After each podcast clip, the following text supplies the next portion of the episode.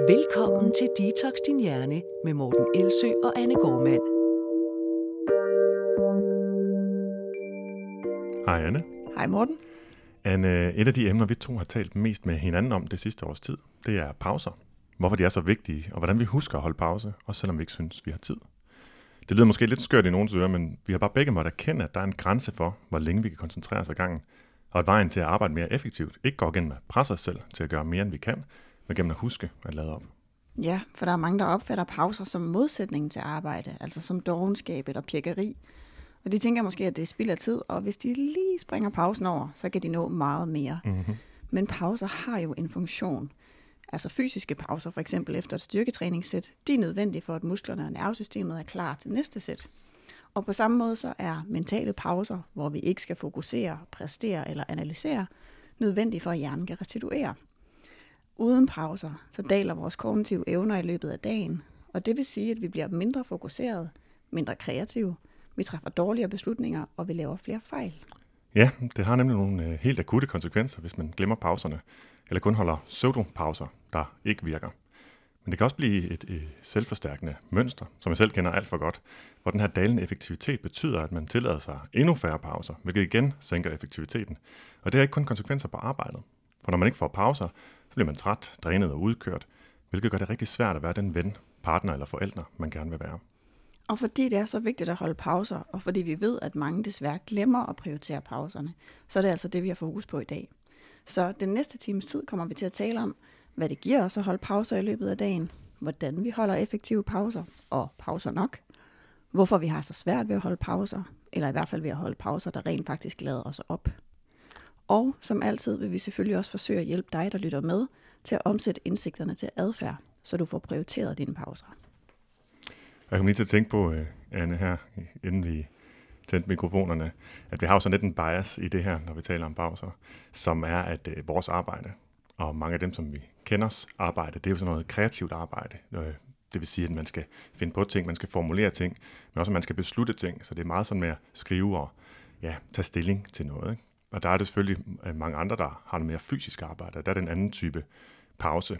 Øhm, og et, noget andet, der bliver drænet, det er jo selvfølgelig kroppen i højere grad, end, end, end det er hjernen. Så det er jo bare for at sige, at der er vi jo lige inde i det, øh, ja, inde i den verden, hvor man kan sige, at det, det vi mest beskæftiger os med, det er folk, der, der i høj grad bruger øh, hjernen dagligt som, som det, der skal præstere, ja. og som altså også har brug for hvile. Ja, og det er sjovt, du siger det, fordi en af de øh, meta-analyser, som vi kommer til at linke til i slutningen, eller i vores show notes, den, øh, der er det beskrevet, hvor ideen om pauser kommer fra, altså pauseforskningen, og der bliver øh, forsket noget, der man kalder mikropauser, mm. og det kommer egentlig fra ergonomien.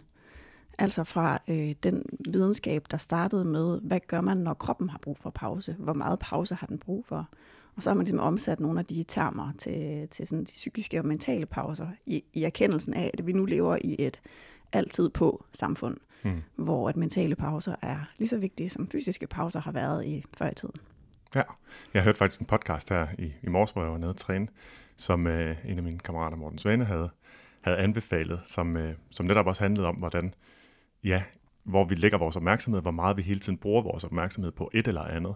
Og det betyder netop, at, at hjernen ikke får den her pause. Og der var hun nemlig selv, hende der var ekspert deri, øh, blevet spurgt til, øh, om hjernen på samme måde kan tage skade, hvis den ikke holder pause, altså bliver ved med at øh, præstere, at blive brugt, uden at der kommer pauser imellem, på samme måde som kroppen kan tage skade, hvis man træner så hårdt, øh, og bliver ved med at træne hårdt, uden at holde pause. Der, der tøvede hun lidt, da hun havde fået det spørgsmål, men man må sige, ja, det gør den. Selvfølgelig ikke den samme type skade, øh, men man, man tager skade af det. Ja, det er... Øh, nu er, kæmper jeg lidt med at oversætte det, fordi jeg har, det er jo, artiklerne er jo på engelsk, men der er sådan en... Øh, opbygget strain, altså belastning i forhold til, til hjernen, som man kan se hen over dagen. Altså at der er en opbygget udtrættelse eller ud, afmattelse af hjernen, hvis den ikke får de her forebyggende pauser.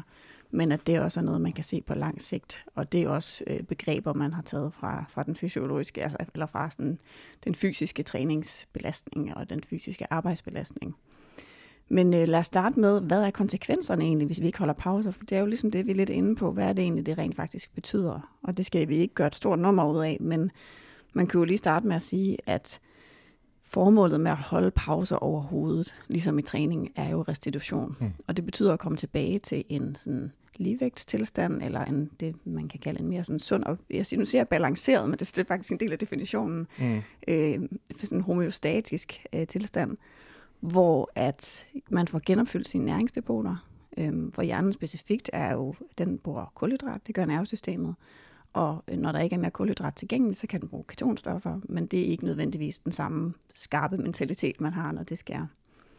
Og det samme med øh, neurotransmitterne, som serotonin og dopamin, at når vi bliver udtrættet, så har for vores øh, neurokemi, den bliver ude af den balance, den egentlig skal være i, for at vi trives.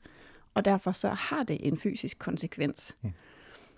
Øhm, men, hvis, man, hvis man indskyder så bare lige sådan for, hvis man skal forestille sig det, så for at hjernen kan sende nervesignaler, så skal den ikke kun kunne sende strøm igennem nerven, den skal også kunne sende signaler hen over de her nerveender, altså der, hvor nerverne møder hinanden. Og det kræver simpelthen rent fysisk, at der er tilgængelighed af nogle forskellige transmitterstoffer, altså beskedstoffer. Øhm, og, og hvis man skulle forestille sig, at, at de ligesom skal være tilgængelige i, i de rette mængder, de rigtige steder, for at det kan lade sig gøre, at, at køre de tankeprocesser, man skal, jamen hvis man så kører for hårdt på, så løber man simpelthen tør næsten måske som en maskine, som ikke får olie.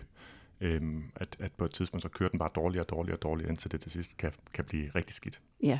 Og slide. Og slide, klart. Og måden man så opdager, at den kører dårligt på, det er typisk ved, at man ikke kan fokusere, man ikke kan koncentrere sig. Øhm, og os, der arbejder i det kreative felt, jamen, vi kan ikke komme på idéer, vi kan ikke få vores tanker til at samle sig og blive kreative og skabe det, vi gerne vil skabe.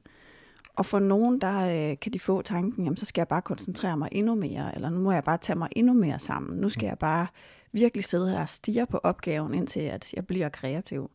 Men kreativiteten øh, kommer jo ikke af en presset hjerne, den kommer, når man er udvilet, og når man har haft pauser til ligesom at konsolidere de idéer, man har siddet med, eller den forskning, man har siddet med, og så udkrystalliserer det sig ligesom som nye idéer.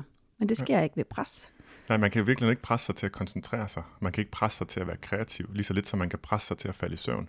Det er jo lidt mere en passiv proces, hvor man engagerer sig i noget, fordi man synes, det er spændende. Man får idéer, fordi, de, fordi hjernen er klar til at skabe de idéer. Det er ikke noget, man ligesom kan presse ud. Og jeg har brugt så meget tid og energi på det.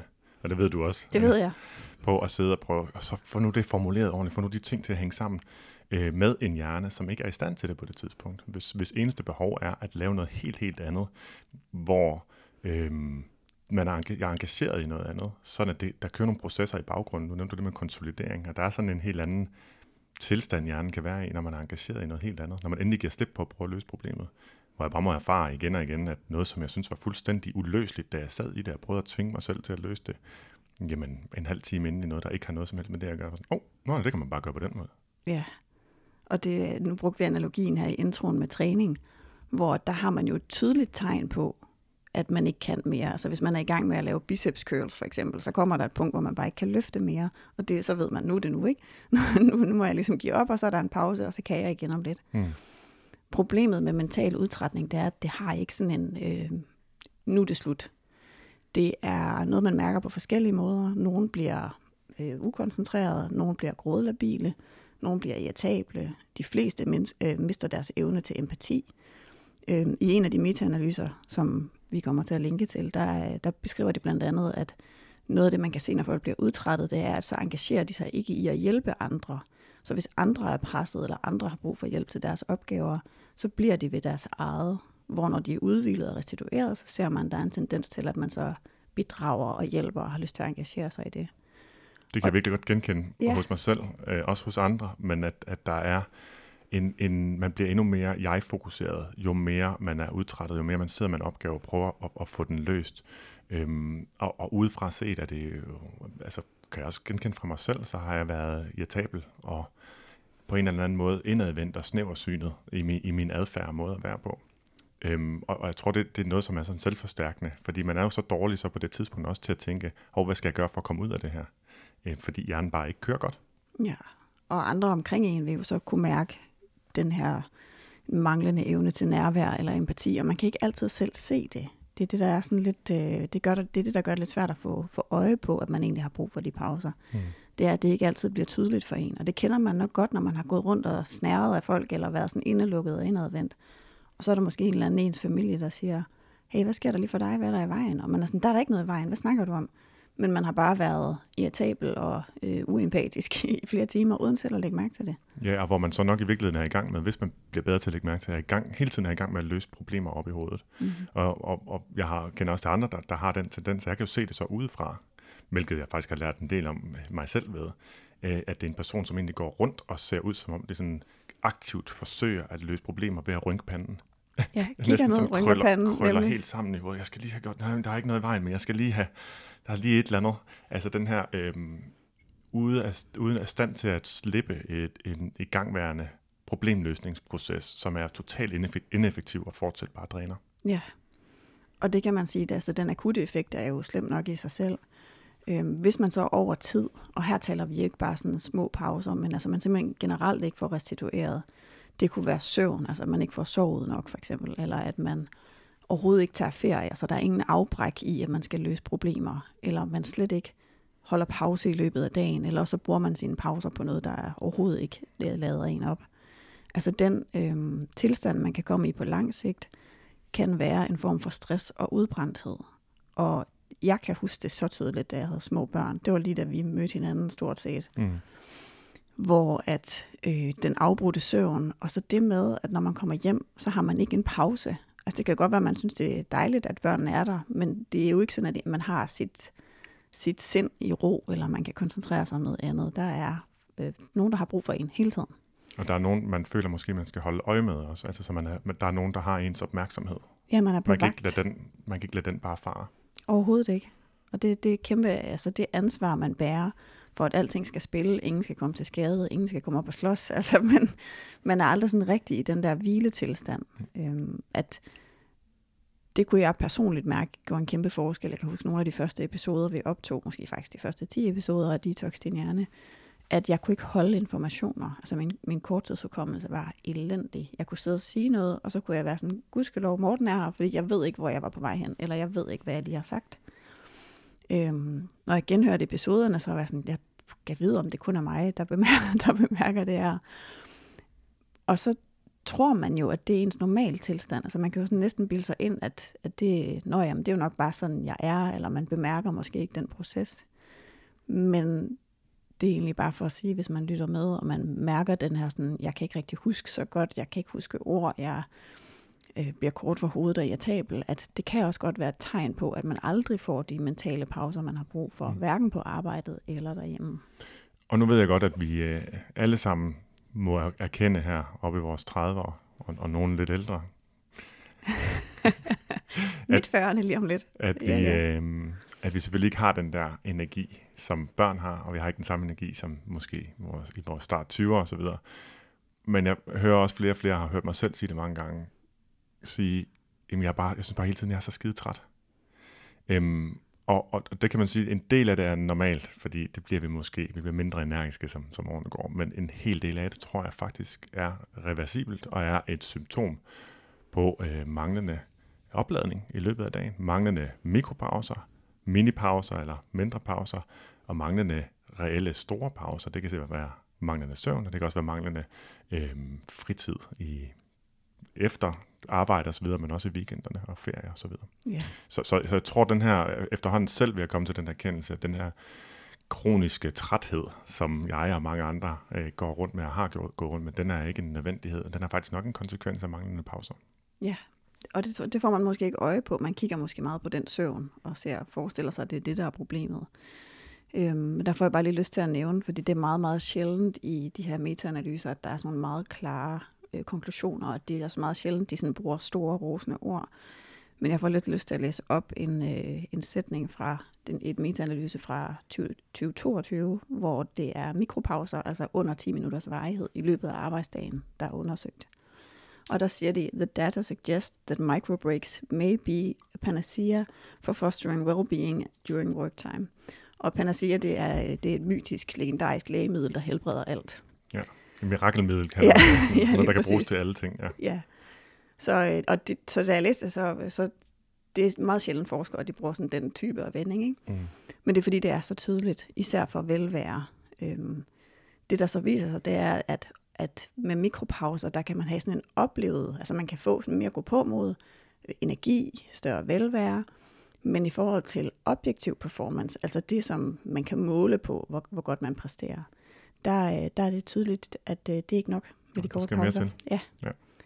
Så, så man kan godt sådan tænke, "Jamen, nu er jeg klar, nu kan jeg gå i gang. Men hvis man så ikke kan koncentrere sig og være kreativ, så kan det godt være et tegn på, ja, dit, øh, dit, vil, dit gå på mod og din energi er oppe, men din, din evne til at samle dine tanker og være koncentreret og fokuseret, den er ikke klar endnu. Mm-hmm.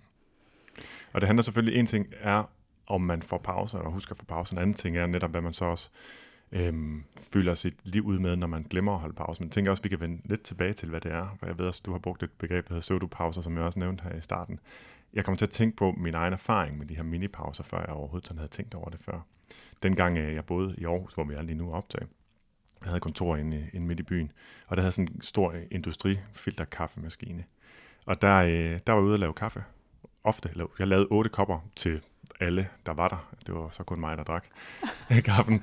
Øhm, og der var jeg så ude i løbet af dagen og, og, og hente kaffe mange gange. Men øh, typisk så gik jeg derud, faktisk, når jeg sad fast i en opgave. Og det var ikke, fordi jeg havde lært mig en god ting, jeg havde indset, at det havde jeg brug for, men jeg havde bare den der oplevelse. Og jeg går lige, jeg går lige ud og henter en kop kaffe, eller jeg vil lige have en tår kaffe, og så var den kold fra tidligere, så går jeg lige ud og hælder noget nyt i.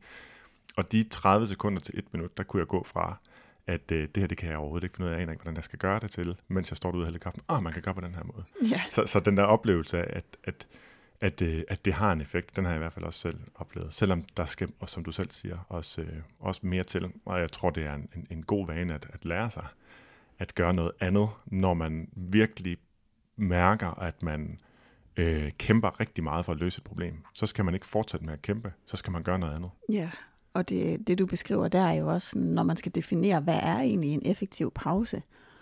Jamen hvis man nu øh, i stedet for at have hentet kaffe, havde taget sin telefon op og siddet og kigget på et eller andet, som man så synes var et problem i verden, og grublet over det, eller var gået i gang med at tænke over en konflikt med en kollega, jamen så, så havde det jo ikke givet den samme pause. Mm-hmm. Fordi det, der er med effektive pauser, det er, at de, de reelt lader en op, og man reelt begynder at få gode idéer på bagkant af dem, eller faktisk undervejs i dem nogle gange.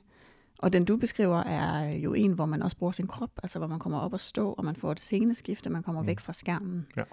Øhm, så i forhold til, hvad der er effektiv pause, så er det jo øh, det er en del af det, der definerer en effektiv pause, det er, at man kommer væk, man kommer op, man kommer ud, man strækker sig, man har fokus på noget andet. Og det, jeg har haft meget mere tendens til i årene efter det, men som jeg er ved at aflære igen nu, det har været, at når jeg egentlig har den der oplevelse af, at der er noget, der er uløseligt, så øh, kigger jeg på sociale medier, eller nyhedssider, eller åbner min mail.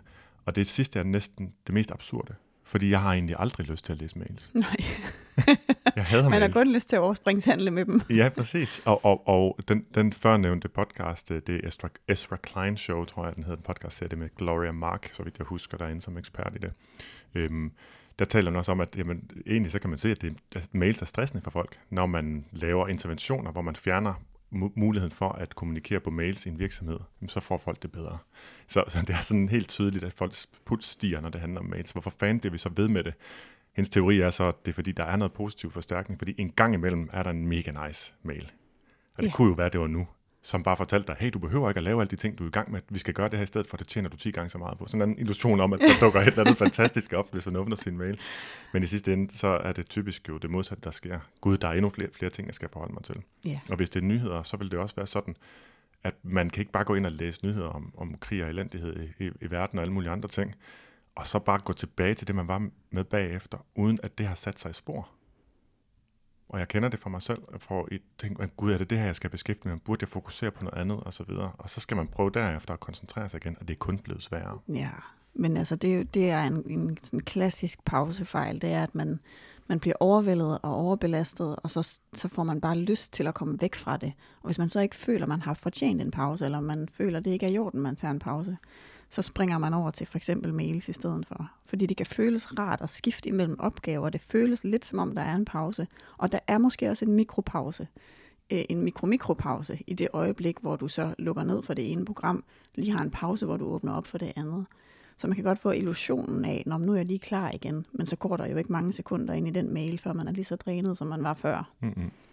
Så det er også noget, man kan være opmærksom på, det er, at man kan tro, at noget er en pause, men at skifte imellem opgaver, jo, kan godt være en form for restitution, men det er sjældent nok, hvis man er nået dertil, hvor man ikke kan koncentrere sig længere. Mm-hmm.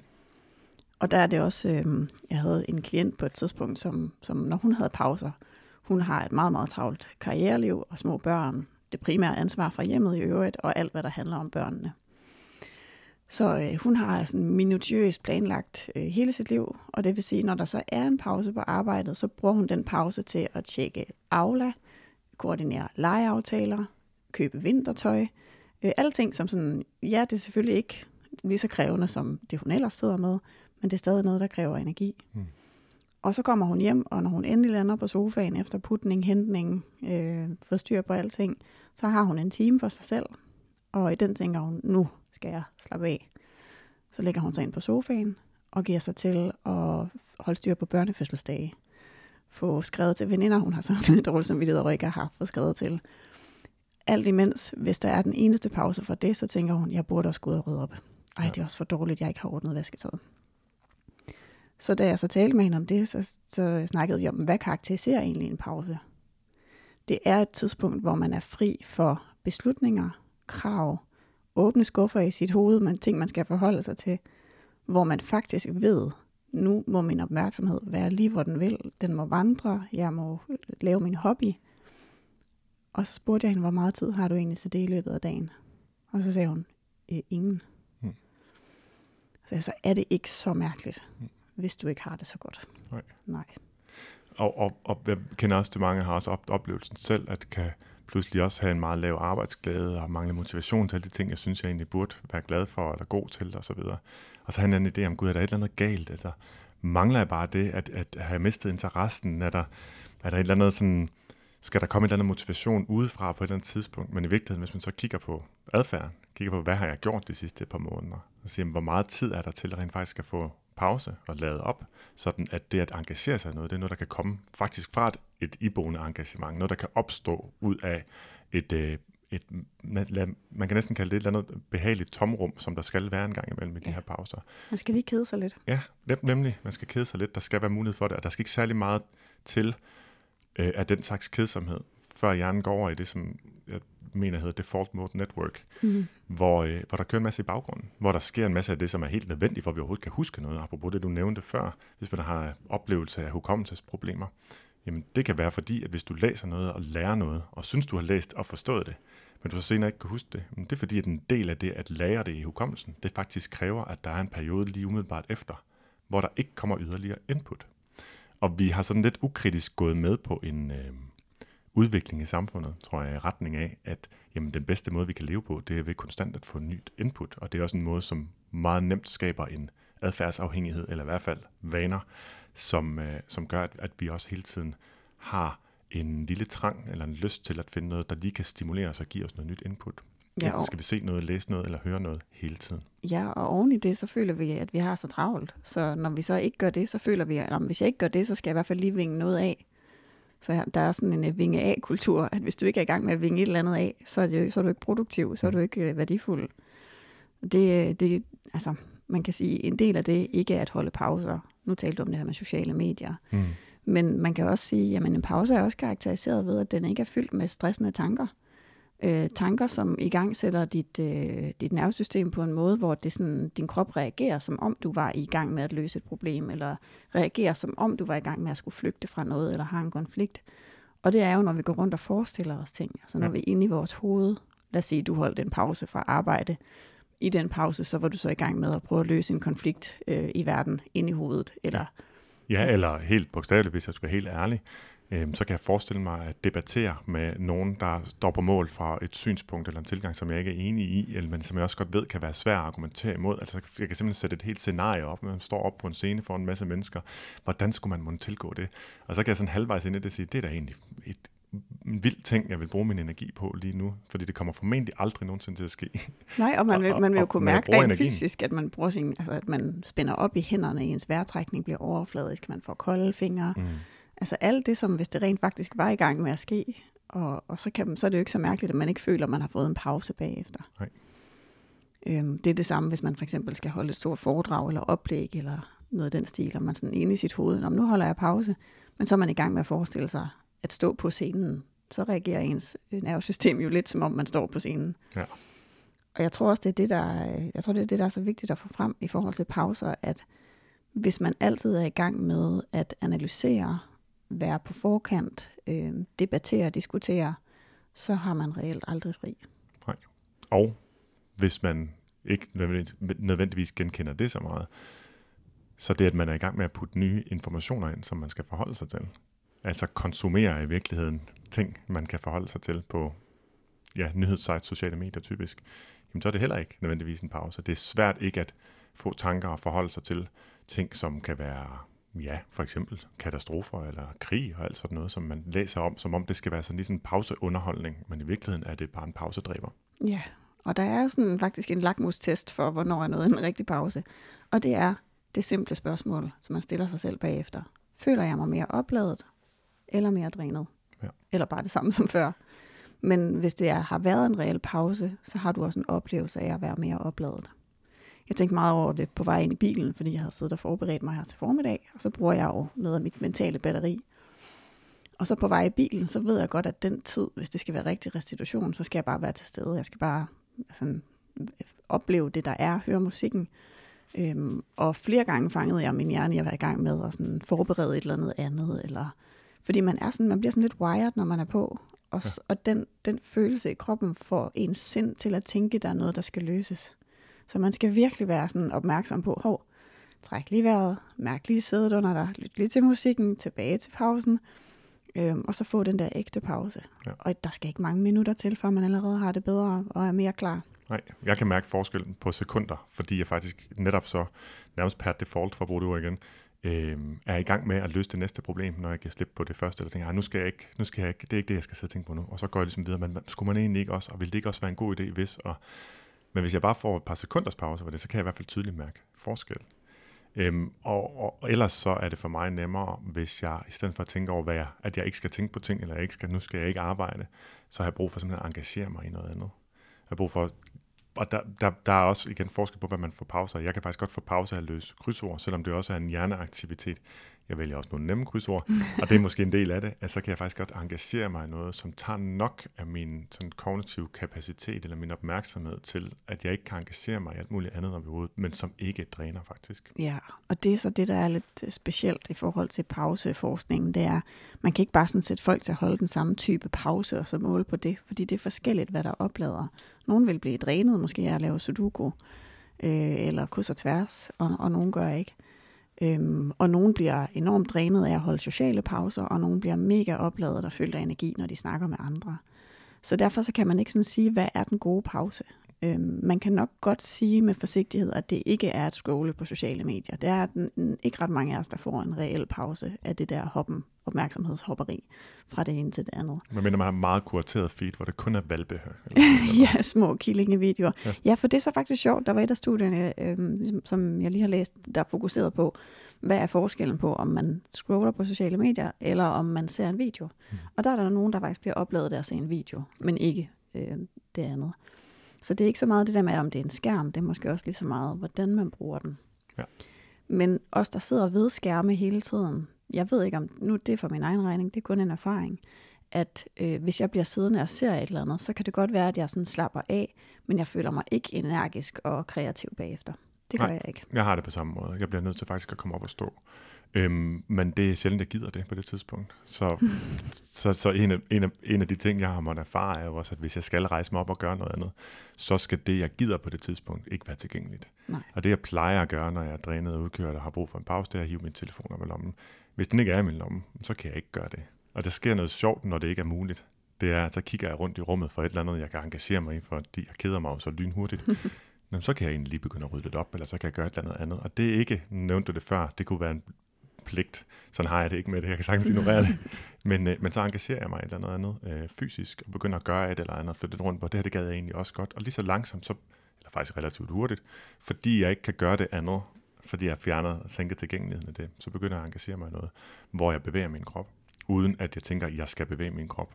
Og uden at det faktisk er hårdt, fordi den her drænethed, der kan sidde i kroppen, den kommer fra hovedet, og det er egentlig ikke kroppen, der er træt. Nej, og det, der også karakteriserer den type pause, du beskriver her, udover at være aktiv, det er, at der er en høj grad af automatisering.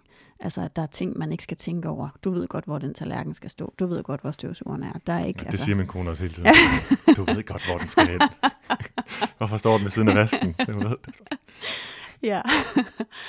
Men det er jo sådan, altså det er det, der, der er smart ved os, der er selvstændige, når vi nogle gange arbejder hjemmefra, det er, at man kan faktisk tage pauser med ting, hvor man ikke skal tænke. Ja. Jeg, min yndlingsting at bruge min pause på lige for tiden, det er at støvsuge, og det lyder fjollet, fordi egentlig har jeg det på min, har haft det på min sådan, det er en pligtliste. Det er det overhovedet ikke, fordi jeg slår hjernen fra, og man kan se, at man kommer nogle vegne, og når man så kommer ned efter en arbejdsdag, så er det rent, og det er så dejligt. Ja. Så det, det er sådan, det er, for nogen vil det sikkert være drænende, øhm, men for mig er det mega opladende. Jeg har jo altid hadet at skrælle kartofler. Ja, Og det er siger jeg ud, fuldstændig ud af konteksten. Det er det så ikke helt, fordi jeg så lige hørte ikke et citat, men nogen, der har sagt om øh, ham, filosofen Ludwig Wittgenstein, at han tænkte bedst, når han skrællede kartofler. Og øh, jeg tror stadig, jeg havde skrællet kartofler. Men, men, men hvis man kan se det som et, et billede på nogle andre ting, så kan jeg i hvert fald også godt se, at der, der sker noget med min hjerne, som ændrer den helt markant, eller dens tilstand helt markant, når jeg sådan engagerer mig i noget relativt automatiseret øh, manuelt arbejde. Mm. Og når jeg, øh, når jeg har gjort det, ikke så lang tid, jamen, så har jeg en anden hjerne, end jeg havde inden. Den hjerne, jeg havde inden, den kunne ikke løse selv simple problemer. Den hjerne, jeg har efter, jamen, den ser det slet ikke som et problem. Nej. Nej. Og så apropos, øh, nu er vi lidt inde på, hvad, hvad, er, hvad er de klassiske gode vaner? Hvad, hvad, hvad lader folk op reelt? Øh, og udover de ting, vi har nævnt i forhold til øvelser, og be, altså sådan bevægelse og samtaler og automatiserede opgaver, så, så er der en ting, som faktisk næsten alle topper alle lister for pauser, og det er natur. Fordi der sker noget med vores sind, når vi øh, observerer naturen, når vi lytter til fuglene, når vi kigger på himlen, når vi ser en flot solopgang, hvor vores opmærksomhed ligesom bliver optaget af noget øh, uden for os, noget der er roligt, noget der måske er større end os, som for de fleste har en enormt restituerende effekt. Så har man overhovedet mulighed for det, det ved jeg, det er min egen pause, pauseregel, eller hvad man skal sige, det er, har jeg mulighed for at komme udenfor, så er det altid det, jeg gør. Ja, jeg bor jo i en betonby, men øh, du ved også godt, at det jeg engagerer mig ind og så gå ud, Jeg det, får er, rigtig mange billeder udenfor, for, fra havnen Men- alligevel. det er ud over noget vand, jeg lige kan finde, og så øh, op mod himlen og solen, stjernerne og så videre, øhm, som, som netop kan give den oplevelse. Jeg læste i øvrigt et studie, hvor de havde testet det samme med, om de, hvis de sendte nogle unge mennesker, øh, der havde brug for pause ned i, ned i en park. Øh, hvad skete der så? Og det var så specifikt for at se, vil de engagere sig i det frem for deres telefoner. Når de tog ned i parken, så engagerede de sig lige så meget i deres telefoner. Ja, ja. Så var det bare sms eller tage billeder, eller ligge der og se på sociale medier, eller hvad det nu ellers var. Men når de kom ud i naturen, naturen, den rigtige natur, jeps. så slap de det faktisk, fordi det var så tilpas engagerende at gå rundt øh, og være derude. Præcis som du også siger. Ja, og det er, det er også, når man... Øh, det er en lille bitte sidespor, men alligevel ikke, fordi nogen kan godt lide at kombinere deres pauser med træning. Det er blandt andet også en af de måder, jeg holder pauser på. Det er ved bevidst at lægge min træning ind i min arbejdsdag. Men, øh, men der kan man også se, at den forskel, der er på træning i bymiljø og træning i naturmiljø, at der er en, en, en mere restituerende og mentalt forbedrende effekt af at træne i natur-natur, altså ude i en ægte skov. Ja. Ja. Så, men hvis man ikke har mulighed for det, så, så er det helt klart også bedre at være ude i parken, end at stå ude på parkeringspladsen. ja, absolut. ja. frisk luft og, og, og, bevæge, øh, at bevæge kroppen. Og jeg synes, det er sjovt, at hvis jeg lige må dvæle en sidste gang med de her lidt øh, mini-pauser, hvor man i virkeligheden reagerer på, at nu sidder jeg over for et problem, jeg synes er uløseligt, for det har jeg simpelthen prøvet så mange gange. Reagerer på den sætning eller den følelse ved at sige, så derfor så skal jeg ikke sidde med det længere. Ud fra en erfaring af, at uløselige problemer kan virke nemmere at løse, hvis hjernen er til det på et andet tidspunkt. Og der har jeg, jeg har nærmest sådan et par rollemodeller inde i mit hoved, som, som bare har luret det langt tidligere fra filmverdenen faktisk. Den ene, Okay. det er en, en, øh, øh, Men in Black, tror jeg de fleste kender. Måske mange også har set den, der hedder Men in Black 3. Det er træeren i serien. Øh, hvor Agent K, den gamle erfarne øh, agent her, han, øh, han, han, han viser, hvordan han ligesom håndterer det, når det virkelig er svært. Ikke? Fordi der, der er verden sådan set ved at gå under.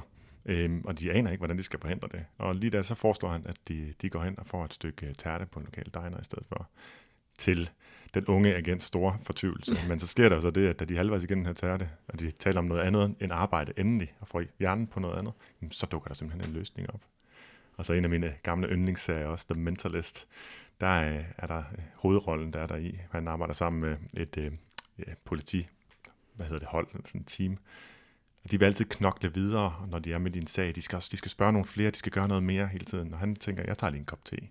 Og det er så altid ham, der ligesom, hvor Finder løsningen på en eller anden løsningen. måde lander i skødet på ham. Og, og det er selvfølgelig bare film og, og serie. Men, øh, men oplevelsen kan jeg faktisk genkende. Ja, det er jo den, som øh, mange af os kender som, at når vi så er i bad, så er det, vi får de allerbedste idéer, eller midt ud i den der pause i naturen. Pludselig så er det sådan, gud, jeg skal da skrive det her, eller jeg skal da sige det her. At, øh, at vi nok er nødt til at erkende, at det, at vi fokuserer og koncentrerer os, ja, det er en del af en arbejdsopgave. Men det at lade hjernen lave sit arbejde i det ubevidste, er lige så stor en del af det. Mm. Og at vi er nødt til at se det som en del af arbejdsdagen, og ikke som et nødvendigt onde som man skal have overstået, eller som man sådan, det skal vi ikke, det har vi ikke tid til. Nej. Men øhm, jeg kommer til at tænke på, at der er mange, der sådan forbinder pauser med arbejde. Men hvis man er derhjemme, så er der også en tendens til, at man godt kan sådan tænke, nu har jeg jo fri, så slapper jeg jo af. Men det er jo ikke altid sådan, det forholder sig, når man er i hjemmet, og særligt ikke, hvis man har små børn, eller hvis der er høje forventninger og krav. Så man skal også måske lige overveje, når man så kommer hjem, er det så er det så der, man også har brug for at finde ud af, hvordan restituerer jeg? Altså, hvad er min mentale pause? Og som introvert øh, type kan jeg sige, at jeg elsker jo at være sammen med min familie. Altså, der er meget forskel for mig på, hvad jeg har lyst til, og hvad jeg har behov for. Jeg har lyst til at være sammen med dem hele tiden, men jeg har enormt meget brug for at være alene. Og det vil sige, at jeg skal faktisk også indlægge øh, antisociale pauser, asociale pauser, øh, i mit hjemmeliv for at fungere. Og det er bare en indsigt, som jeg tror, der er mange, der sådan, måske lidt overser og tænker, jamen man lader jo op, når man er fri. Det er faktisk ikke sikkert. Mm-hmm. Og det kan så, ligesom, ligesom jeg kender fra mit eget sind, at jo mere drænet jeg er, jo dårligere er jeg til at erkende, hvad jeg har brug for. Så kender jeg det jo også fra, fra min kone, som også er introvert, ligesom du er. Altså, introvert og ekstrovert, det er selvfølgelig ikke så simpelt. Nej, så, nej. så er der lige alle de Vi forbehold, lader ikke? op, når vi er alene. Ja, lad os sige det på den måde. Og, og der kan jeg jo godt se på min kone, når hun når der ikke er så meget tilbage at komme efter, skulle jeg lige til at sige sådan Mm. mentalt, og, og, og hvis jeg vil til at tale om alle mulige ting, og jeg kan se, at det synes hun virkelig er svært, så har jeg ligesom også øh, erkendt, at øh, først og fremmest har hun brug for alenetid, og for det andet, så kan hun ikke selv se, at det er det, hun har brug for at træffe den beslutning. Så Mm. derfor så er det simpelthen bare min opgave som partner at sige, åh, oh, du skal lige ind på soveværelset og lukke døren efter dig, og så øh, næste time, der er der ingen, der henvender sig til dig. Og så kommer hun ud efter en time, Som et nyt menneske. fuldstændig. ja, jeg kender det så godt. Ja. ja det er også rigtig rart. Min, øh, min mand er også blevet rigtig, rigtig god til, især med tiden, fordi han forstår øh, bedre og bedre. Han er mega ekstrovert, så han er ikke, det, han, det giver ikke sådan mening for ham. Nej. Men hvis vi er til fødselsdag, og han kan se, at jeg begynder at se helt sådan skildret ud, Så tænker du er fuld. Nej. så siger han altid, øh, vil du ikke hjem nu, eller skal vi smutte nu, eller skal vi køre to biler, så kan du køre hjem. Og det er, sådan, det er bare så rart. Og det er også en meget vigtig pointe i forhold til pauser, det er, at man er faktisk nogle gange nødt til at involvere sit netværk. Det kan ikke altid være noget, man går rundt med i sit eget hoved. Nej. Man er nødt til at udtrykke over for sine kollegaer, for eksempel, hvis man nu er til den introverte side, ej, der er ikke noget, jeg hellere vil end at snakke i pausen, men så har jeg bare ingen energi til den næste klient, så jeg er nødt til at gå for mig selv. Øhm, det, det, desværre, ikke? Ja, jeg har gjort det over for dig, og så siger jeg, prøv at høre, det er spændende, det du siger nu, jeg tror, det er vigtigt, men jeg har simpelthen så meget brug for en pause, så det spilder tid, hvis ikke, øh, hvis ikke Ja. vi tager et break. Ja, så det, men kommunikationen omkring pauserne øh, kommer jo ind der, hvor man så har fundet ud af, hvad man har brug for, og så man finder ud af, jamen det kan jeg faktisk ikke få til at ske alene, jeg er nødt til at involvere dem omkring mig i, hvad jeg har brug for. Og, og det betyder så også, at det kan vi ikke gøre noget ved lige nu og her, hvor vi taler til den enkelte person, men at det også har at gøre rigtig meget med en arbejdskultur. Ja. Øhm, og, og nu er vi selvstændige og arbejder faktisk hjemmefra det meste af tiden hver især. Men altså på, på en arbejdsplads, der ligger man jo under nogle gange for, for nogle forskellige øh, rammer, som ikke nødvendigvis er særlig gode, eller særlig fremmende for den produktivitet, som de måske er lavet for. Øhm, man kan måske forestille sig, at man sidder ved sin computer og sidder med, med et problem, man vil løse, og det går ikke rigtigt, man har brug for en pause, men man synes ikke rigtigt, man kan gøre det, for hvis der er nogen, der kigger ind over skuldrene og ser, at man bare sidder og spiller Tetris, som kunne være en måde, man kunne lade op på, Mm. en lille smule i hvert fald, jamen så vil de tænke, at nu sidder du bare og stener for firmapenge, Ja. men i virkeligheden sidder man og er i gang med at lade op. Men, men det bliver man jo nødt til at tale om. Og sige, hey, jeg skal, jeg skal indlægge nogle opladninger, hvis jeg skal kunne performe sådan, som I gerne vil have. Ja. Men øh, det har jeg ikke meget forstand på, men det kan man bare lidt til at tænke på. Ja, men det, det, det leder os faktisk rigtig meget til noget af det, som, som også er formålet med den her episode, som er, jamen, hvad er det så, der egentlig forhindrer os i at gøre det? Hvor, hvorfor er det så svært at forholde de pauser?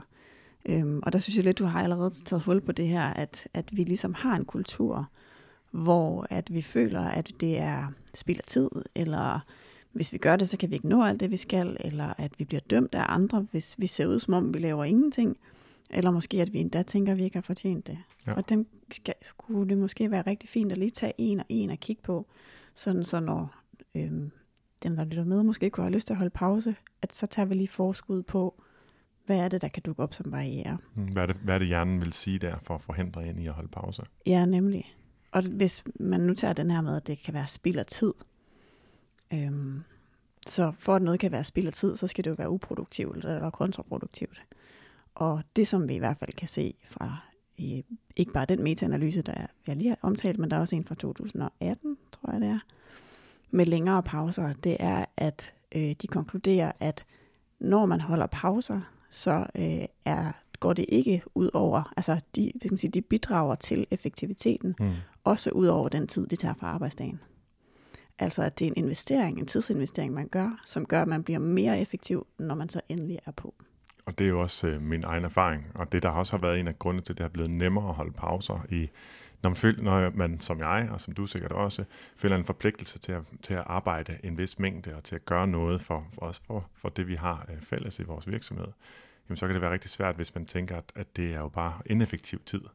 Men at få det egentlig erkendt, at noget af det mest effektive, jeg kan gøre, en af de mest effektiviserende vaner, jeg kan have, eller typer af vaner, jeg kan have, det er nogen, hvor jeg sørger for at få pauser, når jeg er drænet, i stedet for det, som er virkeligheden nu, at så spiller jeg i høj grad tiden med at gøre noget andet. Ja, og nogen skal jo gå forrest, kan man sige, i forhold til det her. Så hvis man er på en arbejdsplads, hvor kulturen er sådan, at jamen, hvis du ikke arbejder øh, 60 timer om ugen, og man ikke ser dig sidde ved en skærm hele tiden, altså hvor man nærmest holder øje med hinanden, hvis man har hjemmearbejdsdage, så sidder folk og holder øje med, at de andre er lukket på hele tiden, for det skal man jo være.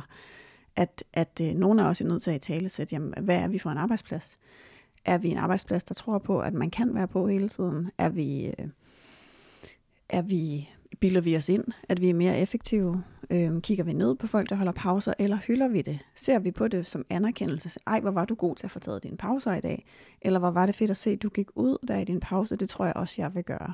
Altså det, man bliver anerkendt for, er jo noget af det, man får lyst til at sådan, gøre igen eller gentage. Så, så vi, det skal jo starte et sted med den kultur, og det starter jo typisk fra toppen. Ja. Altså at ledere begynder at sige, hvornår de holder pauser, og ikke lader som om, at de er på 24-7 og aldrig holder fri. Og stiller spørgsmålet, hey, har I husket at holde pause i dag? Fordi der ligger jo en indbygget præmis, der hedder, det skal man huske. Og det er en del af, af, af, af det her arbejde, der at holde pauser. Ja, og hvis man har en plan for en arbejdsdag, så har pauserne lige så høj prioritet som, øh, som de store koordinerende opgaver. Og alt det, nu peger vi på ledere i virksomheder, men, men øh, vi kan tillade os at gøre det, fordi vi faktisk praktiserer alt det, du lige har sagt selv. Ja. Øh, vi øh, husker hinanden på at holde pause. Øh, hvis jeg er frustreret over et eller andet, så kan du spørge, hey, har du egentlig holdt pause? Er det det, det i virkeligheden handler om? Øh, hvis jeg siger til dig, jeg, jeg holder altså lige pause nu, så får jeg en fejrende emoji af en eller anden slags tilbage. ja, det gør du. så, så, så der er den her positive forstærkning af, hey, det var den rigtige beslutning. Øhm, og det kræver ret meget af det, i hvert fald i min erfaring, for at få brudt det tankemønster og den i virkeligheden sådan opfattelse af pauser som noget lidt forkert, lidt forbudt, i, øh, in, fordi man netop synes, det er ineffektivt eller uproduktivt, eller dovent i virkeligheden, og man ikke har fortjent det. Ægte. Og det er også noget af det, som jeg håber, man så vil lægge mærke til, hvis man prøver at holde de pauser, det er, hvordan er min effektivitet egentlig bagefter? Altså det er så nemt at se udefra. Jeg kan for eksempel se, hvis min mand kommer træt hjem fra arbejde, og der har været mange patienter, og der har været nul pause, og han har ikke engang nået at spise frokost tit. Han er fuldstændig drænet, øh, så, og bare sådan går rundt og hænger lidt. og så øh, går han ud og løber en tur og kommer tilbage, og så før jeg har set mig om, så har han lige øh, tømt opvaskeren og ryddet op et eller andet sted og fikset noget i garagen og farer rundt og gør alt muligt. Fordi at det er sådan, øh, hvor at hvis man har den der idé om, at du kan da ikke tillade dig at holde fri, nu har vi så meget at se til, du skal da ikke tage til fodbold, eller du skal da ikke tage, vi har jo så meget at gøre med. Jamen effekten af det er typisk, at man bare bliver sådan en, en, en sofa-kartoffel alligevel. Mm. Så det har ikke nogen funktion, eller det har ikke nogen gavnlig effekt alligevel. Nej. Så, så i det hele taget, det at forsøge at arbejde, når man er drænet, det dur, det dur alligevel ikke. Og det er det samme som det at forsøge at være til stede derhjemme, når man øh, ikke har nogen energi. Det giver heller ikke nogen mening. Altså man er nødt til at gøre et eller andet andet, som rent faktisk øh, lader en op, så man kan det, man gerne vil. Ja, det, det er sandt. Og så, så en barriere kan jo selvfølgelig også være det her med, at andre dømmer en. Og fordi at man så tænker, at man er doven eller, eller laver ingenting. Øhm, og hvis man kan kommunikere det, altså på en arbejdsplads kan det jo være svært, hvis der er den her kultur med, at man skal sidde ved computeren hele tiden. Men at man begynder i tale sæt og siger, jeg har opdaget, øh, jeg er sindssygt meget mere effektiv, når jeg holder de her mikropauser. Så jeg vil begynde at øh, hver, for hver time, jeg har siddet, så vil jeg tage 10 minutter, hvad jeg gør sådan her. Så vil jeg lige se, hvordan det påvirker min effektivitet. Mm. Så man skaber en nysgerrighed hos kollegaerne. Sådan, hvad, hvad er det der? Og kan det noget? Og giver det? Og er han så mindre effektiv, end vi er, eller, eller ikke? Øhm, så man ligesom får sat nogle små eksperimenter i værk i forhold til det, samtidig med at man får sagt højt, at det kan have en funktion at holde pauser. Men der er også en, som jeg synes er måske den, der er allervigtigst, som er, at man kan have en følelse af, at jeg har ikke fortjent at holde pause. Mm. Og den oplever vi jo tit, fordi vi har klienter, hvor at de har fået bildt sig selv ind, fordi de har lært fra kulturen, at de er dogne, fordi de ikke får trænet, de er øh, uden ryggrad, fordi de ikke får spist, som de gerne vil. Og så har de sådan en øh, overkompensationsfunktion, som er, jamen hvis jeg bliver sat ned på, på et område, så må jeg jo bare superpræstere på andre områder. Ja. Så når man kommer hjem fra arbejde, så i stedet for at tage en pause og hvile, lade være, engagere sig med nogle mennesker, engagere sig i et eller andet, hvad end det kunne være, så åbner man computeren og begynder at svare på mails igen. Ja, det gør man. Eller sørge for at have alle skuffer åbne i forhold til ens, ens liv. Hvad skal ungerne have med? Er der blevet lavet lektier? Øhm, er der blevet købt gaver? Er der blevet købt flyverdragter? Kan de passe deres sko? Har jeg nu sørget for, at min mand får set sin mor? Har jeg nu sørget for, at børnene får set deres venner? Altså alle de der, det som man i dag nok kalder the mental load, som mm. der bliver talt en del om. Altså man har så mange ansvarsskuffer åbne hele tiden, man aldrig holder fri fra. Og det bringer os faktisk til noget, som vi talte om også inden vi optog, at man kan jo godt have den her idé om, hvis man for eksempel går ledig, altså ikke har et arbejde, at jamen, så har jeg jo fri hele tiden. Og øhm, jeg har tre klienter lige for tiden, som, som går ledige, og de er nok nogle af de mest, dem der er mest på arbejde i deres hoved ja. af, af alle. Fordi de har en overbevisning om, at de må ikke holde fri. Mm-hmm. Og det hører man også rigtig tit, at, at folk, der går led, de, jo, de jo er, er stresset i, i større eller mindre grad, og det kan for nogen være svært at forstå. For mig, der giver det sindssygt god mening, ja. øh, med det, du forklarer der også. Ikke? Altså fordi man jo hele tiden går, det kan være, man går og bekymrer mig om, det bekymrer sig om, det kan også være, at man hele tiden går og tænker, hvad, hvad, hvad, hvad skal jeg egentlig gøre i dag, og har jeg nu gjort nok, og måske har man også en, en internaliseret ringeagtelse af sin egen situation og position, øh, som man hele tiden kan engagere sig i øh, og uvidshed og utryghed og alt muligt andet. Øhm, så jeg forstår det udmærket godt. Ja, og hvis man så hele tiden er i gang med at tænke, jeg burde være i gang med at søge job, mm. øhm, eller man er i gang med at bekymre sig om, hvordan skal det ikke gå med fremtiden og økonomien, eller man tænker, jamen, jeg har jo al den her tid, jeg burde jo stå for hele huset, det er jo mig, der skal sørge for alting. Hvis man heller ikke der beslutter sig for, hvornår har jeg pause, så er det jo en konstant indre dialog. Så det er også noget af det, som jeg har arbejdet med flere af de her klienter om, det er, hvornår har du fri? Det, og de synes, det lyder helt fjollet i starten. Hvad mener du, jeg er fri hele tiden? Men, men, der, men hvornår, har du, hvornår har du fri på den måde, som andre har fri, når de har fri fra arbejde? Hvor de kan kaste alt fra sig, nyde deres omgivelser, læne sig tilbage, hygge sig, hygge sig med deres hobbies, være nærværende. Hvornår har du det? Og der kan det virkelig hjælpe rigtig meget at sætte barnet ned i forhold til at sige, den ene klient, jeg har for eksempel, har sat barnet ned til, at hun skal søge øh, ansøgninger, eller lave ansøgninger et kvarter om formiddagen. Øh, hvis hun kan, så et kvarter mere, og så et kvarter om eftermiddagen. Og når klokken så er tre, så har hun fri. Mm. Fri, fri. Altså på sådan en, ja, der er ingen krav, der er ingen forventninger, der er ingenting, jeg skal nu. Jeg har gjort det, jeg skal. Jeg har gjort det, jeg skal. Ja. ja.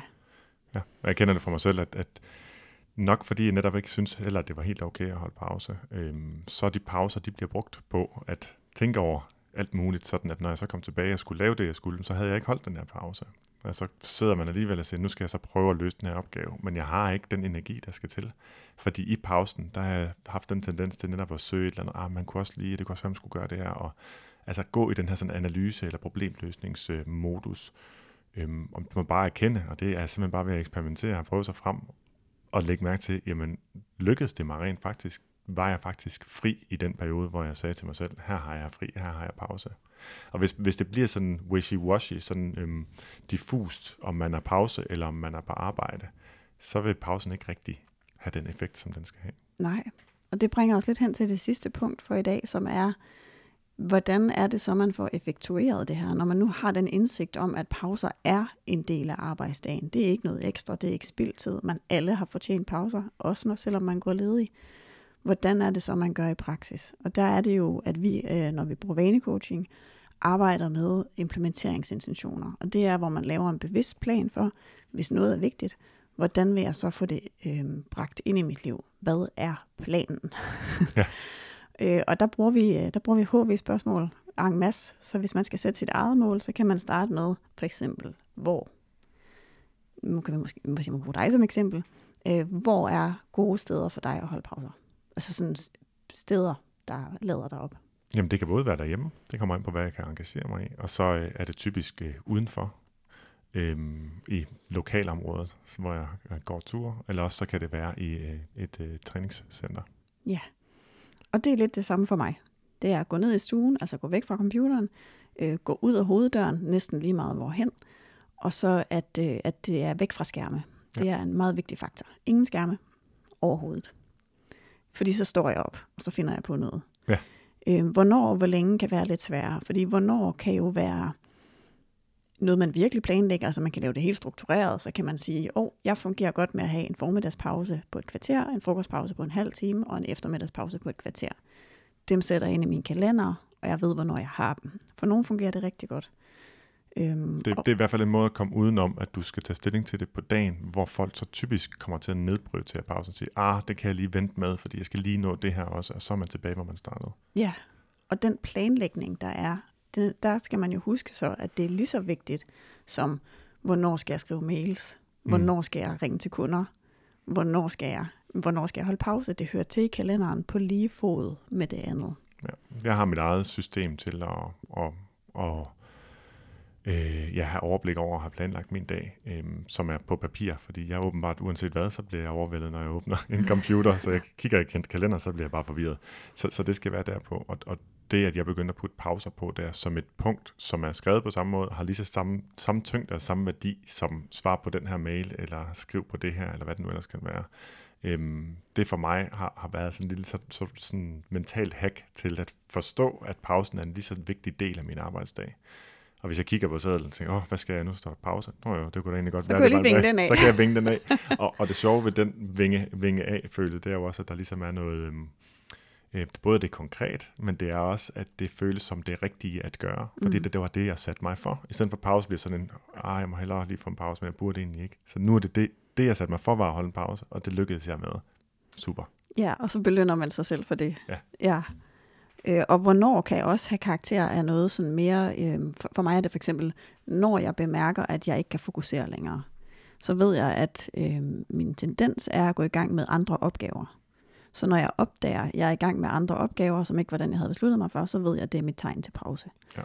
Og, og det er fordi, jeg kan godt koncentrere mig mange timer ad gangen. Jeg kan godt sidde to-tre timer uden at øh, kigge op og være helt fuldstændig opslugt. Og, men så har jeg så også brug for en times pause bagefter. Ja.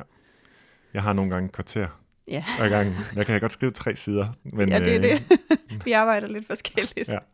Jeg har ikke så, så, øh, så langt et attention span, øh, som du har, men jeg har den samme hvis-når-plan, hvis man kan kalde det det, i den ja. her sammenhæng, som er, eller øh, hvad hedder det, når, når. så hedder det eller hvis, så når jeg øh, bemærker, at jeg, at jeg tænker på en bestemt måde, at min hjerne siger, nej, du kunne også, du kunne også prøve det her, når du kunne også gøre det her, hvilket jeg tror, jeg har nævnt her i podcasten før også.